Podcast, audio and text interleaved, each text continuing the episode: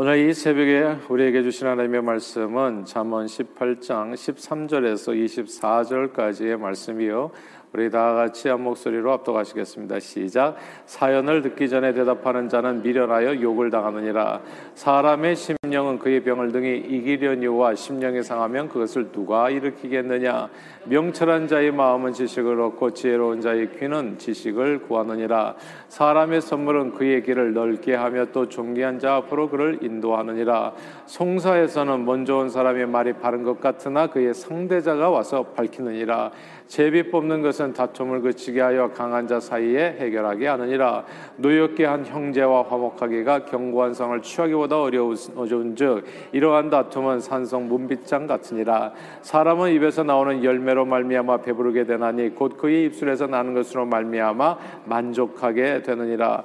죽고 사는 것이 혀의 힘에 달렸나니 혀를 쓰기 좋아하는 자는 혀의 열매를 먹으리라.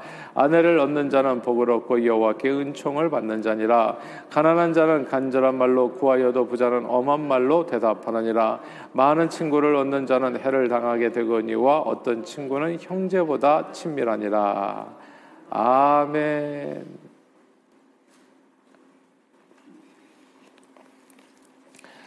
어, 처음 미국에 와서 놀란 점은 애나 어른이나 미국 사람들은 보니까 아, 누구나 할 것 없이 그렇게 말을 잘한다는 거예요. 그래서 뭐 이렇게 방송사 같은 데서 뭐 길거리 취재 같은 거 할 때 마이크만 들이대면 와 그렇게 청산유수처럼 말을 애도 잘하고 어른도 잘하고 말을 잘하더라고요. 한국에서 저희는 말하는 법을 잘 못 배웠었던 것 같습니다. 한국에서 대학원까지 저는 다니면서 대부분이 수업 시간에도 학생들이 말할 기회는 별로 많지가 않았죠. 예, 선생님이나 교수님이 해주시는 말씀을 이제 받아 적는 공부만 해온 저에게 있어서 이제 미국에 맨 처음에 1987년에 왔으니까 벌써 한 34년 전인가요? 아, 그 충격이 적지 않아 컸었습니다. 이런 게 뭐 문화 충격인가 막 그렇게 생각했어요. 적지 않게 당황했어요. 어디를 가든지 말을 잘하고 또 말 잘하는 사회다 보니까 자꾸 말을 시키 시키잖아요. 예, 한국에서는 사실 말 많은 사람 혹은 말 잘하는 사람을 좋지 않게 보는 경향이 참 많았습니다. 종종 그런 사람들에 대해서 말을 잘하십니다. 그러니까 뭐 이렇게 말이 참 도움이 됐습니다. 이런 표현보다는 아 그 사람 참 말만 번지르르하다 뭐 이렇게 표현이 이렇게 나가는 거잖아요.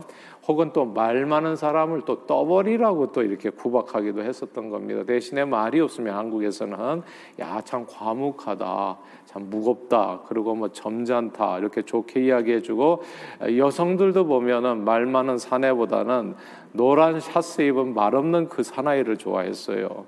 그러니까 이게 말 많은 사람들은 이렇게 값어치가 가치가 상대적으로 없다 보니까 대부분이 말을 안 하고 그리고 그러다 보니까 이 말이라는 것도 해야 느는 건데 자꾸 해야 되는 건데 말을 못 하는 사람들이 많은 거예요.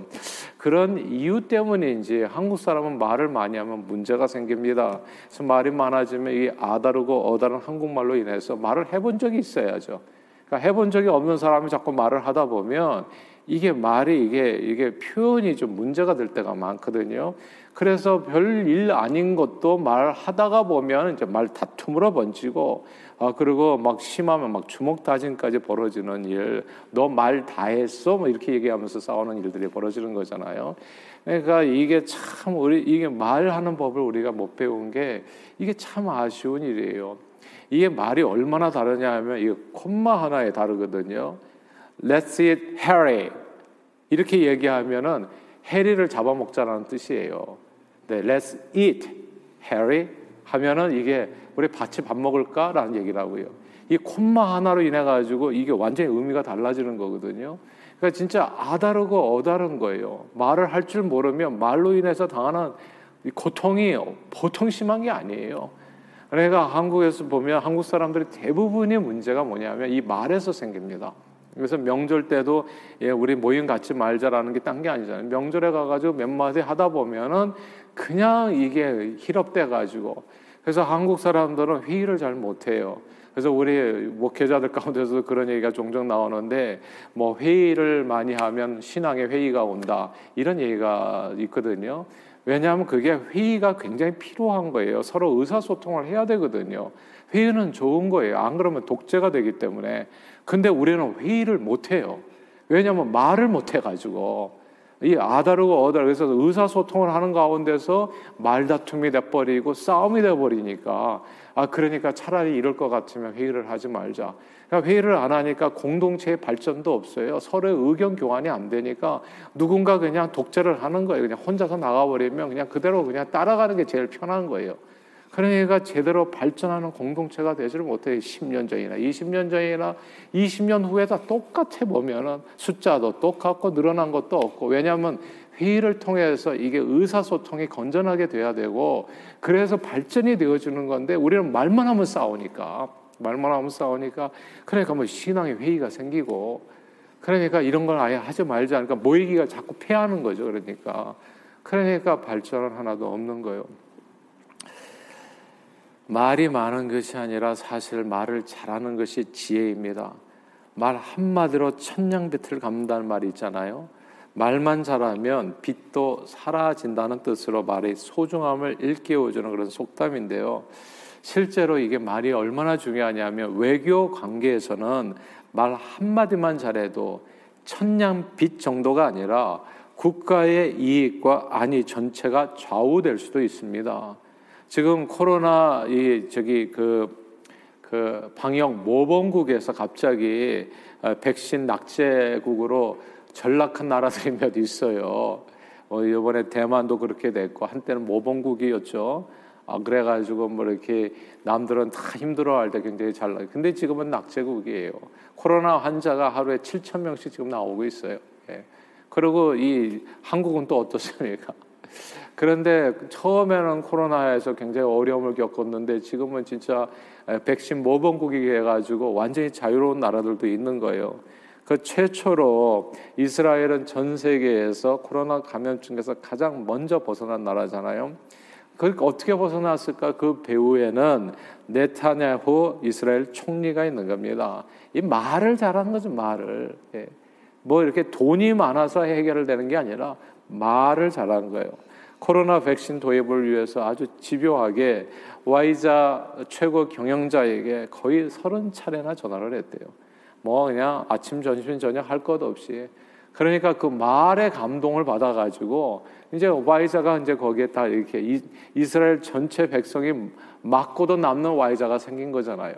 아 그러니까 이제 문을 열고서 아예 그냥 개방을 해가지고 이제는 막 관광객까지 받고 경제가 활성화되고 이게 다 재미있지 않아요, 여러분? 돈 때문이 아니에요. 이 말을 잘해가지고 천냥빛 정도가 아니라 국가의 안위 자체가 우리는 너무 과묵해. 말이 없어. 대통령부터가. 예. 그러니까 너무 점잖으신 분들은 양반 국가 아니에요. 말이 없으니까 다 말없이 고통당하는 거예요, 말없이. 이게 참 이 말이라는 게 그렇게 중요한데 때로는 말 한마디로 유죄 무죄가 결정되기도 하잖아요. 변호사의 말 한마디는 법정에서 피고인의 형량을 결정합니다.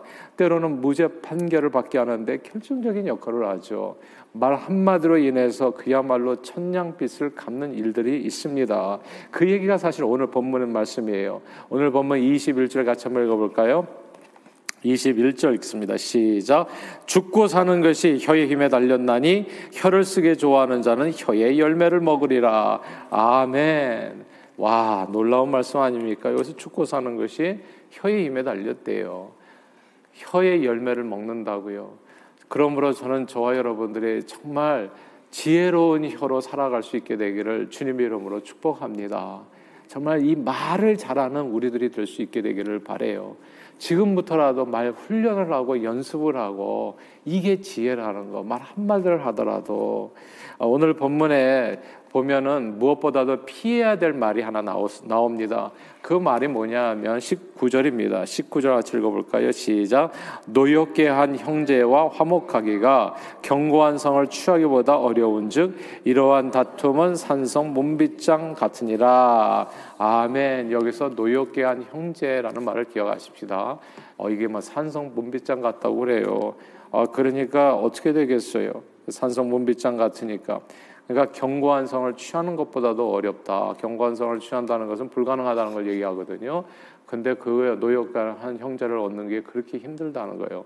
그러니까 말로서 상대에게 상처를 주면 안 된다.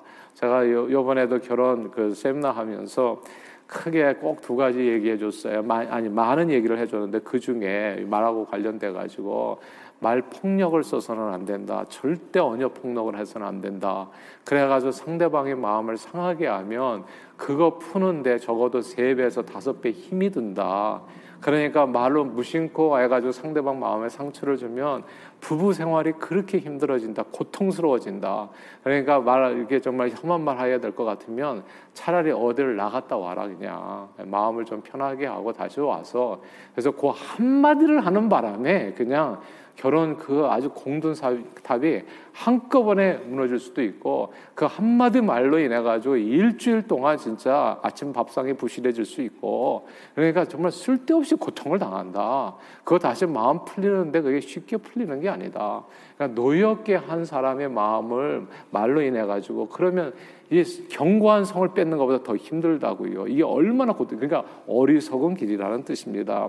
상대방의 마음을 상하게 하는 말은 어떤 경우든 피하는 것이 지혜입니다. 왜냐하면 한 번 말로 상처를 주게 되면 그 마음 푸는 게 여간 어렵지 않기 때문에 그래 죽고 사는 것이 혀의 힘에 달렸다고 하잖아요. 사무엘상 25장에 보면 이 말 한마디로 죽은 사람이 있어요. 나발이라는 사람입니다. 그는 다윗과 그의 부하들이 도움으로서 큰 부자가 되거든요. 근데 나, 다윗이 부하를 보내가지고 먹을 것을 좀 요청합니다. 그랬을 때 이 어리석게도 이 사람이 좋은 말이 아니라 험한 말을 하는 거예요. 다윗이 누구냐 말이지. 예, 요즘 억지로 주인이 떠나는 종들이 있는데 이것도 그냥 도망 다니는 노예 아닌가? 막 이렇게 그냥 말을 험한 말을 해버린 거예요. 근데 그 말 한마디로 이 사람이 나중에 죽습니다. 그러니까 죽고 사는 게 정말 혀의 힘에 달려 있는 거예요. 저는 저와 여러분들이 늘 좋은 말을 하면서 사람을 기쁘게 하고 사람을 행복하게 하고 사람을 살리는 일에 그것이 복음이죠. 기쁜 소식을 전하는 거 쓰임 받는 저와 여러분들이 다 되시기를 주님의 이름으로 축복합니다. 좋은 말을 하는 비결 한 가지만 알려드리고 오늘 그 말씀을 정리할게요. 좋은 말을 하는 비결은 간단해요. 예수님께서 말씀하신 그것이 아, 율법이여 선지자라고 말씀하신 황금률이죠. 누구든지 대접을 받고자 하는 대로 어떻게 해요? 남을 대 대접하라고 내가 듣고 싶은 얘기를 해주면 되는 겁니다. 내가 듣기 싫은 얘기는 안 하면 돼요. 내가 듣기 좋은 얘기를 해주면 되는 겁니다. 어떤 얘기를 듣고 싶으세요? 비꼬는 얘기 듣고 싶으세요? 욕을 듣고 싶으십니까? 그리고 누가 이렇게 아, 이렇게 험담하는 얘기를 듣고 싶으세요? 그런 얘기 듣고 싶으시 않으시면 그런 얘기를 안 하면 되는 거예요. 피해야 할 말 여러 가지가 있는데 그냥 한 가지만 말씀드리면 충고 있잖아요, 어드바이스. 이 충고를 진짜 공감하지 않으면 해서는 안 되는 일이 충고더라고요, 보니까. 우리는 충고를 미안하지만 하면서 말을 꺼내면서 우리는 하는 얘기들이 있잖아요.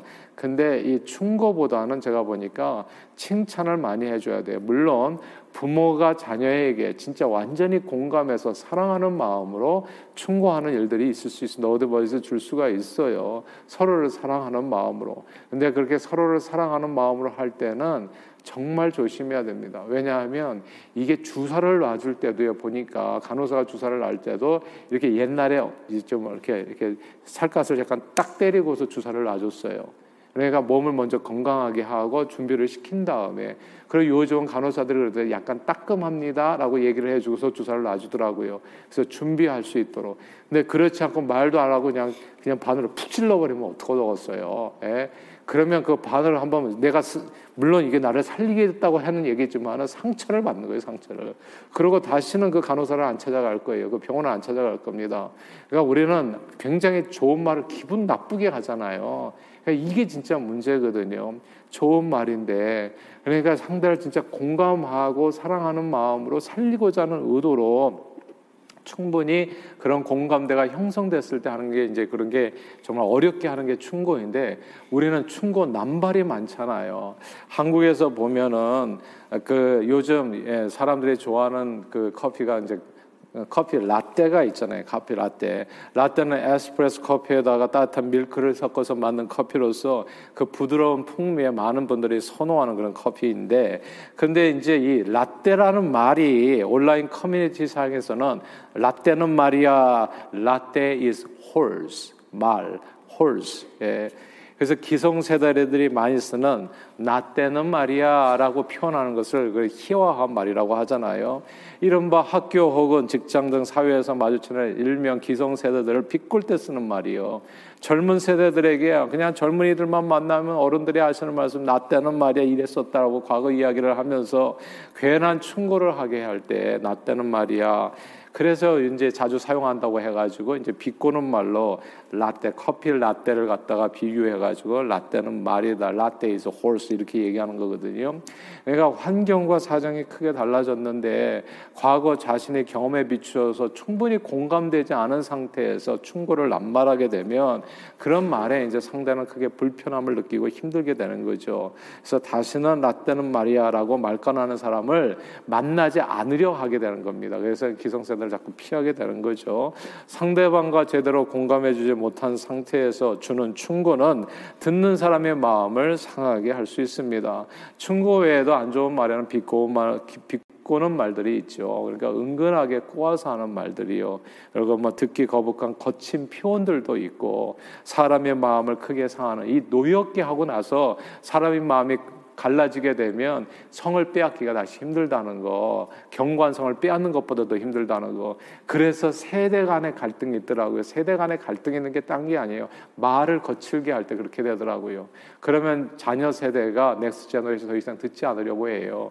그래서 제가 가만 보니까 자녀 세대들 젊은이들에게도 연세 드신 분들이 죄송하지만은 같이 존대를 해주면 너무너무 좋습니다. 제가 부부 세미나 할 때 항상 해주는 얘기예요. 우리 한국 은 어떻게 하다 보니까 아내는 남편에게 존대하고 남편은 아내에게 반말하는 게 어떻게 어떻게 이렇게 문화처럼 돼 있어요. 근데 이게 잘못되어 있는 거예요. 그게 그러니까 왜냐하면 반말을 하면 그 다음에 바로 이제 거친 말이 될 수가 있거든요. 근데 존대를 하면은 약간 희럽되면은 그러면 약간 반말 정도가 돼요. 근데 반말을 평소에 하다 보면 그냥 거기에서 그 다음에 나오는 말들은 참 상처가 되는 말들이 될 수 있기 때문에 항상 이 말에 조심을 해야 되더라고. 항상 말에. 그리고 이 말에 어른이라고 해서 그냥 아이에게 그냥 반말 막 하면 안 되고 그냥 그 존중해 주는 말을 꼭 사용하면 그러면 이게 세대 간에 라떼는 말이야 비꼬거나 기생세대 하가지고 이렇게 좋지 않은 표현으로 해가지고 세대 간에 갈 라질 이유가 없더라고요. 왜 갈라져요? 이 말 때문에 갈라지는 거예요. 말로 상처받으면 그 아이들의 마음을 다시 얻을 수가 없어요. 그냥 집 나가 버리면 그것으로 끝 땡 예. 그래가지고 그냥 헤어지게 되어지는 거더라고요. 그래서 항상 아, 좋은 말로 이렇게 함께 관계를 이루어가던데 좋은 말 한 가지만 소개하고 마칠게요. 칭찬이 있습니다. 칭찬은 고래도 춤추게 한다는 말 있잖아요. 마크 트웨인이라고 하는 사람은 칭, 좋은 칭찬 한마디는 사람을 두 달을 살게 한다 이렇게 표현도 했어요. 그러나 칭찬도 할 때 말을 잘해야 되더라고요. 아무 때나 뭐 뜬금없이 칭찬이 좋다고 해가지고 말도 안 되는 이상하게 어 이거 무슨 얘기지 알아들 수 없는 칭찬하면 이게 이제 아부성 발언이 돼가지고 오히려 상대방에게 굉장히 부담스럽게 들릴 수 있습니다. 아, 그러나 때에 맞추어서 제대로 된 표현으로 칭찬하는 것 효과는 엄청나지요. 칭찬의 비결을 얘기하자면 칭찬을 하려면 즉시 뭔가 잘했을 때 그 즉시 그 자리에서 해주는 거. 아, 오늘 뭘 지금 당장 잘했으면 어, 오늘 일찍 일어났네. 어, 일 찍 일어났으면 어, 일찍 일어나서 오늘 아침 보기 좋다. 뭐 바로 칭찬해 주는 게 되게 그냥 뒀다가 아침에 일찍 일어나는데 막 저녁 때 늦어, 늦었는데 아뭐 그냥 오늘 아침에 좋았다 하면 아이가 기억을 못 하는 거예요. 예. 그 즉시 즉시 칭찬이 좋다는 거. 그리고 머리가 좋다고 말하기보다는 늘 노력을 칭찬하라는 거. 머리 좋다는 거 칭찬은 독입니다. 그거는 그러니까 그러면 큰일 나요. 아이가 그러면 자기 머리 좋은 걸 의지해서 노력을 안 하게 됩니다. 그러니까 우리 아이가 머리는 좋은데 공부를 잘은 잘하는 아이인데 뭐 이런 얘기를 하지를 마세요. 그게 하나도 일도 도움이 되지 않아요. 내가 보니까 제가 보니까 제 인생도 그렇고요. 그러니까 항상 노력하는 거 어제보다도 조금 더 더 이렇게 열심히 살려고 애를 쓴다. 땀 흘려서 살려고 한다. 그 노력을 칭찬해 주면 계속 노력하는 아이가 되겠죠. 쉽게 포기하지 않고 그 결과보다 과정을 칭찬하는 거 그리고 칭찬은 뜻밖에도 당사자가 볼 때 당사자 앞에서 해주는 것도 중요하지만 아, 그것보다도 더 큰 효과는 당사자가 없을 때는 게 더 좋다고 하더라고요. 낱말은 쥐가 듣, 낱말은 새가 듣고 반말은 쥐가 듣는다고 하나요? 아, 그런데 정말 그래요. 그 말이 어떻게 해서든지 전달이 되어집니다. 내가 내 친구하고 여기에서 제 3자에 대해서 칭찬하는 얘기가 희한하게 그 사람에게 꼭 반드시 들어가게 돼요. 그러면 칭찬의 효과는 어마어마하게 좋습니다. 근데 우리는 제 3자 멀리 떨어져 있는 사람 할 때만 얘기할 때는 항상 칭찬보다는 험담이 많은 쪽이죠. 근데 놀랍지 않습니까, 여러분? 그 험담도 결국 들어가게 된다는 거. 예. 그래가지고 이게 또 그, 근데 또 험담을 하고서 그 앞에서는 칭찬을 해. 그러면 듣는 사람 입장에서 진짜 무너지는 거죠. 이 사람이 정말 내 앞에서는 이렇고 좀 돌아서면 또 다른 사람이 되는 거구나. 그래서 거꾸로 하시면 돼요. 거꾸로 앞에서 험담하라는 뜻이 아니라 항상 보이지 않는 곳에서 정말 이렇게 칭찬해 주는 거 열심히 살려고 노력한다. 요즘 예. 이런 이런 점에서 정말 좋다 이렇게 칭찬해주고 또 격려해주면 그런 내용들이 이제 사람을 달라, 다르게 만드는 변화시키는 그 능력이 되어지는 겁니다. 칭찬할 때도 늘 생각하고 말하면 효과가 더 큽니다. 예를 들어서 아 그 참 옷이 비싼 옷인가 봐요. 잘 어울리시네요. 이렇게 말하면 이게 비싸기 때문에 이게 뭔지를 알 수가 없는 거예요. 근데 옷 고르는 센스가 있으십니다. 아, 참 옷이, 옷이 잘 어울리시네. 이게 완전히 다른 말이죠. 그래서 이게 말을 잘하려면 좀 생각을 해야 되더라고요. 네, 생각을 해야 되고 평소에 연습을 많이 해야 되더라고. 근데 제가 말씀드리잖아요. 우리는 평소에 연습이 안 돼 있잖아요. 그래서 갑자기 탁 얘기하면 갑자기 허리 쓰면 허리가 문제가 생기는 것처럼 갑자기 말을 하는 사람이 실수를 하게 되더라고요. 갑자기. 예. 평소에 말이 한 마디도 없다가 갑자기 한 마디 하면은 그게 이제 사고를 일으키는 경우가 많이 있는 거예요. 그래서 평소에 좋은 말을 많이 연습하셔서 왜냐하면 이 혀의 힘에 죽고 사는 게 달려 있으니까 항상 좋은 말. 근데 제가 보니까 가장 좋은 말이 뭐냐 하면 그게 복음이더라고요. 예수 복음이 가장 좋은 말이 영원 구원하겠다는 말이거든. 딴 게 아니라 예수 믿으세요. 정말 이, 이 땅에서도 잘 되고 하늘나라에서도 잘 되고 영원히 잘 됩니다. 주님은 여러분의 구원이십니다. 하나님이 함께 하시면 그 어떤 상황 속에서도 우리는 승리할 수 있습니다. 예수 복음이 최고로 좋은 말이더라고요. 그래서 저는 저와 여러분들이 이 혀를 쓰는 데 있어서 복음으로 쓰게 되기를 바라고 오늘도 좋은 말로서 세상을 구원하고 살리는 일에 정말 이렇게 또 세상을 행복하게 하는 일에 존귀하게 쓰임 받는 저 여러분들이 다 되시기를 주 이름으로 축원합니다. 기도하겠습니다. 사랑하는 주님 고맙고 감사합니다.